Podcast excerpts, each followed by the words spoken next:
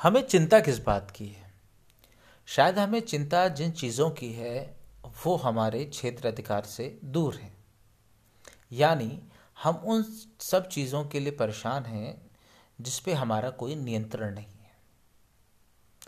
अगर आप बात कहें स्टीफन आर कवी की book seven habits of highly effective people से तो वो भी ये कह रहे हैं कि आप चिंता अगर सेंटर ऑफ़ इन्फ्लुएंस के आउटर क्षेत्र में कर रहे हैं, जिस चीज़ पे आप इन्फ्लुएंस नहीं करते उस पर कर रहे हैं तो उसका कुछ परिणाम नहीं होने वाला। आप सिर्फ़ और सिर्फ़ स्ट्रेस को अपने पास ला रहे हैं।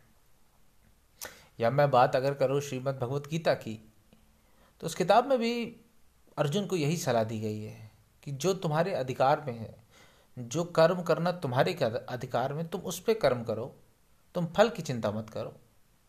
एक किताब है डू नॉट बी सैड इसमें ऑथर ये कह रहा है कि जब तुम्हें भगवान पे पूरा यकीन है तो फिर चिंता क्यों कर रहे हो?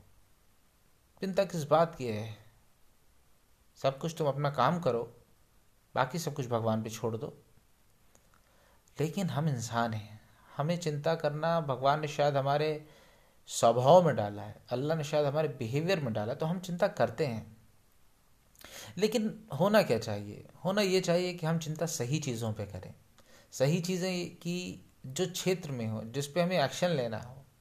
शायद एक बच्चा को चिंता ये नहीं करनी चाहिए कि एग्ज़ाम में वो फेल हो गया तो क्या होगा? उसको चिंता ये करनी चाहिए अगर मैंने पढ़ाई नहीं की तो क्या होगा? एक सेल्स पर्सन को चिंता ये करनी चाहिए अगर उसने प्रॉस्पेक्ट की लिस्ट नहीं बनाई तो क्या होगा? ना कि उसको सैलरी मिलेगी कि नहीं मिलेगी? वेल well, इस पे हम सब चीज़ों को अपने माइंड को अपने मस्तिष्क को बहुत सी बार प्रोग्राम करना होगा रीप्रोग्राम करना होगा। ताकि हम ये जान सकें किन क्षेत्र पे हमको काम करना है, किस क्षेत्र पे हमको काम नहीं करना है। क्योंकि तनाव पूर्व ही, तनाव हमारे ज़िंदगी में नहीं रहना चाहिए। लेकिन तनाव आएगा सब कुछ हँसते खेलते हमें जीना है। तो आज के लिए इतना ही, यकीनन फिर मिलेंगे किसी नए विचार के साथ।